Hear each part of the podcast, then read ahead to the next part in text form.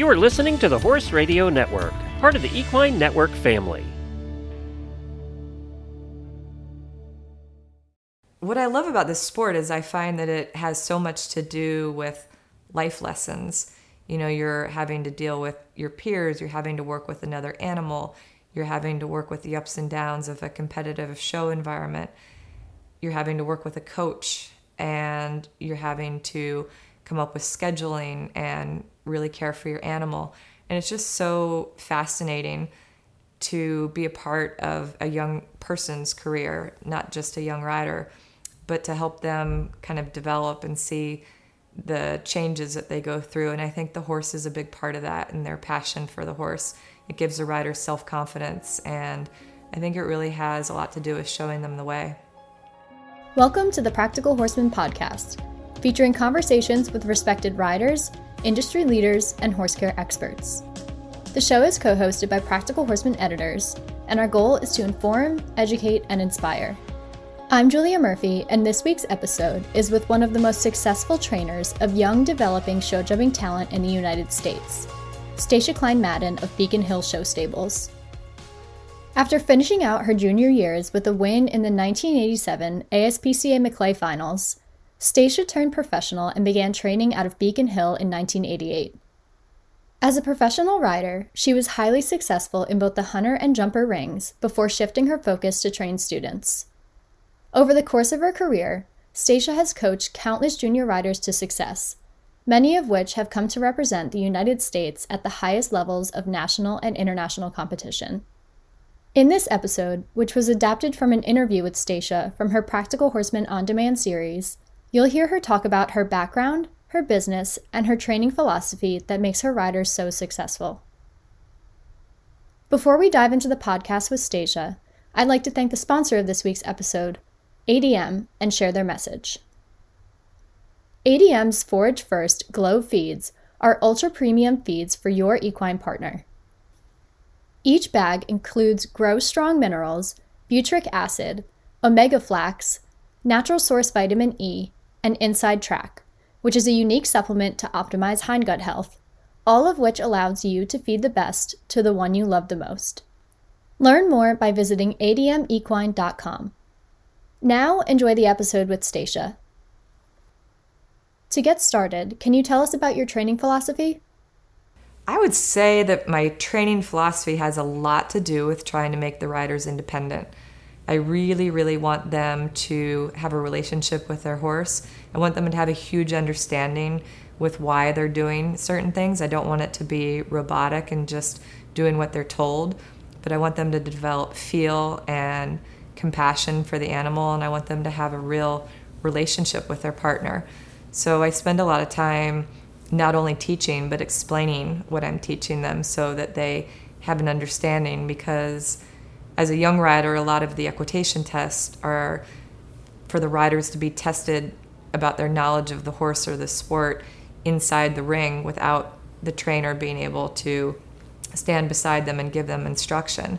So I think all year long I'm working on gearing the riders towards independent thinking, because in all actuality, when they're in the ring for that 2 minutes or 2 minutes and 30 seconds, they're by themselves. So I don't want them to be dependent on me or my assistants.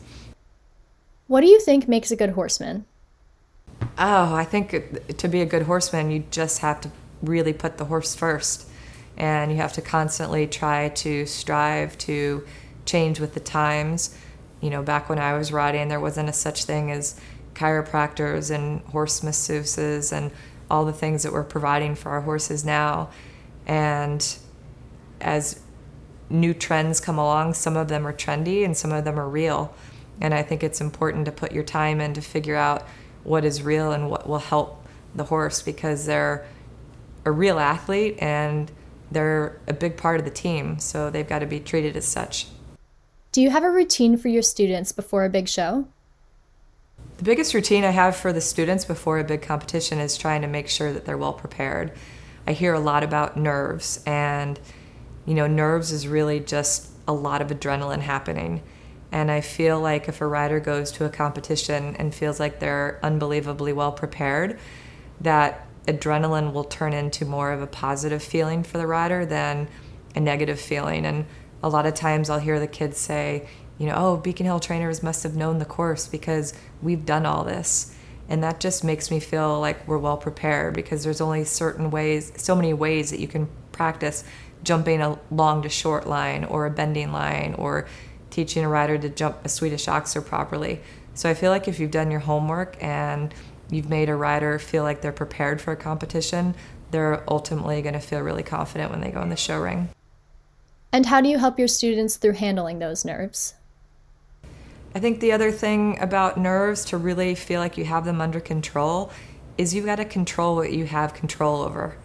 You don't have control over the weather. You don't have control over the judges. You don't have control over the schedule.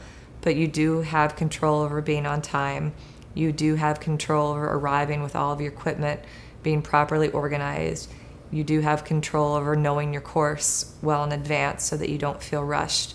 So we spend a lot of time talking about taking control over the things that you have control over, and we practice that all year long. You know, get on the horse and already be fully dressed. Don't be trying to do up your tie or your shirt or put your gloves on or adjust your stirrups when they're calling you 8 out. You know, try to have all that stuff organized beforehand because it just makes for a well-executed day. Can you tell us a little bit about your background? So I'm originally from Indianapolis, Indiana, and when I was growing up, my best friend had a farm at the end of the street, and I would always go down there and play with all the animals, the rabbits and the pigs and the horses, and we would go on trail rides and sleigh rides and pony rides. And my mom one day said, if you're going to hang out around all those farm animals and actually ride horses, maybe you should learn how to properly ride a horse. So she took me to Grandview Stables, and I started doing my up-down lessons, and I was afraid to canter, so every time it was time to canter, I would go into the center of the ring and stand while the rest of the lesson was taught by Sally Renahan. And then for my birthday, I got a pony. I think they spent $500 to get a pony. It was a buckskin pony. She had 3 white socks. I named her Three's Company because that was my favorite TV show at the time. And I took off cantering the first day I had the pony. We had an instant connection. And then it turned into local shows and more local shows and then some national shows and moving up to horses. And then I started traveling to different areas of the country to show, and it just became a passion. What is your favorite memory from your own junior riding career? So I showed competitively from 11 years old till I was 18 as what we call junior rider. And I think for sure I have thousands of fond memories of, you know, going to the horse shows in a 2-horse trailer and my mom driving the motorhome and all of our friends staying in the hotel rooms and watching our videos on the big video cameras that you would have to schlep around and plug into the TVs to be able to watch. But I think probably my best memory as far as a junior rider myself was showing at Madison Square Gardens and then winning the MacLay Finals in 1987. And a very memorable moment of that whole week was running into Patrick Swayze in the elevator at Madison Square Gardens because I was a huge fan. And actually, between rounds of the MacLay Finals, I went back to the hotel and watched Dirty Dancing on the pay-per-view. And what was it like to show at Madison Square Garden? The garden was really unique because you were unloading the horses on the street. The show was held on the 5th floor, and the stabling was all in like this vendor row area. The schooling area was just 2 jumps around these big steel cement poles in the middle of the ring.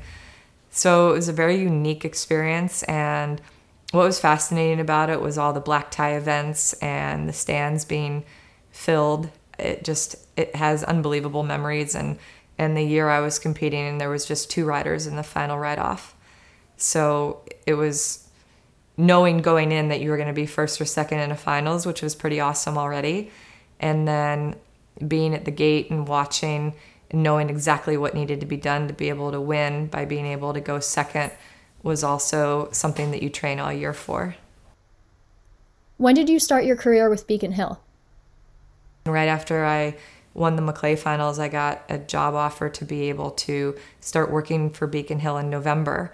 So I did a deferment in school so that I was able to go to Florida and get the experience of working for a top show stable. And being from Indiana, I'd only lived in the Northeast for that year. So my parents felt strongly that it was just part of the riding education to be able to take the opportunity to be able to work for a stable, knowing that I could go back to school at any time and finish the education if that was something that, you know, started to interest me. When did you decide to change your focus to training students? I think it was kind of decided for me. I started out as being a professional rider for Beacon Hill, and I think I did that until probably from 1987 until 1991 or so. And then at that point, I took a break and worked for Johnny Barker in North Carolina. And then when I came back to Beacon Hill, I was still riding and showing competitively, but I started becoming a little bit part of the teaching crew as well. And it just kind of developed that I really had a passion for working with young riders and putting the horses and the riders together. And I'd kind of reached some of the goals that I had for myself as a rider and realized that maybe I didn't have what it took to be an Olympic caliber rider or an international rider. And once I realized that I had a place in the industry, but maybe it didn't necessarily need to be a professional rider, my shift just changed to instructing. And the more I did it, the more I enjoyed it, and the ball just started rolling. What is it about the sport that you love so much? What I love about this sport is I find that it has so much to do with life lessons. You know, you're having to deal with your peers, you're having to work with another animal, you're having to work with the ups and downs of a competitive show environment. You're having to work with a coach, and you're having to come up with scheduling and really care for your animal. And it's just so fascinating to be a part of a young person's career, not just a young rider, but to help them kind of develop and see the changes that they go through. And I think the horse is a big part of that, and their passion for the horse. It gives a rider self-confidence, and I think it really has a lot to do with showing them the way. Can you tell us some more about Beacon Hill? So Beacon Hill is primarily hunter, jumpers, and equitation, and I would say that we have all of those types of horses in the barn pretty much at all times. We definitely have a lot of junior riders that when they age out, some of them stick with it and ride as amateurs. Some will go to school and then come back and ride as amateurs. We have a lot of kids that start young, that start with the ponies and see all the way through their junior career. So basically anybody can be part of the team that has passion for the sport and wants to go to the kind of horse shows that we travel to. A lot of times when a customer will interview here, the first question I'll ask them is, you know, do you know what your goals are? And if they want to show and they want to be competitive and they want to be better horsemen, then it's usually a good fit, because a lot of times they don't even know what kind of shows are going to be accessible to them until they've been educated. Why are you drawn to bringing junior riders to the top of the sport? I think the biggest reason that I like bringing junior riders up in the sport is I like very much giving a rider a good foundation, and I want to see where that foundation takes the riders. And right now there is a huge intercollegiate program where the kids are getting great scholarships. So if the kids have the idea of going to school, I want them to have the foundation that when they go to school, their coaches are proud of them. If they decide that they want to work professionally and they stay in the sport, I want them to have the foundation for that. And if they want to be a professional rider, I want them to feel like they've had really good grassroots foundation to be able to take them wherever they need to go without feeling like they're having to backtrack or undo any bad habits. Can you touch on some of your student success stories? I think as far as our students, we've got many students that have either gone on to be assistants in other barns or gone on to be professional business owners themselves, and some of them might even have stayed riding professionally. I think to date, probably the most notable riders are Jessica Springsteen was just on our Tokyo Olympic team and was part of the team's silver medal. And both Jesse and Lucy Delorier were on the Nations Cup team in Aachen, and they won the gold medal for the first time since 2005. And then you've got riders like Brian Gutal and Sydney Schulman, who are riding at a very high level, competing all over the world. And it just is nice to see kids stick to the sport, whether they run their own business or whether they ride for our country or whether they're an assistant for somebody, or maybe they've started their own business and are a vendor at a horse show. I just love seeing the way different people stick to the sport. Thanks for listening to this week's episode with Stacia Klein Madden, and a big thank you to the sponsor of this week's episode, ADM. Learn more at admequine.com. You can subscribe to the Practical Horseman podcast on Apple Podcasts, Spotify, Stitcher, or wherever you listen. While you're there, please rate and review the show. If you want to dive into more from Stacia, you can watch her full Practical Horseman On Demand collection at practicalhorsemanondemand.com. Also, tune into our mini-sode series, the FOD Pod, where you'll hear audio lessons from our favorite Practical Horseman On Demand clips. At Practical Horseman On Demand, you can enjoy hundreds of how-to videos and get insider access to exclusive interviews and lectures, slow-motion demonstrations, and step-by-step tutorials taught by top-level pros in the hunter, jumper, equitation, and eventing disciplines. When you tune into the FOD Pod, listen closely for a promo code for 15% off your Practical Horseman On Demand subscription. Thanks again for listening to this week's episode. I'm Julia Murphy, and you've been listening to the Practical Horseman Podcast.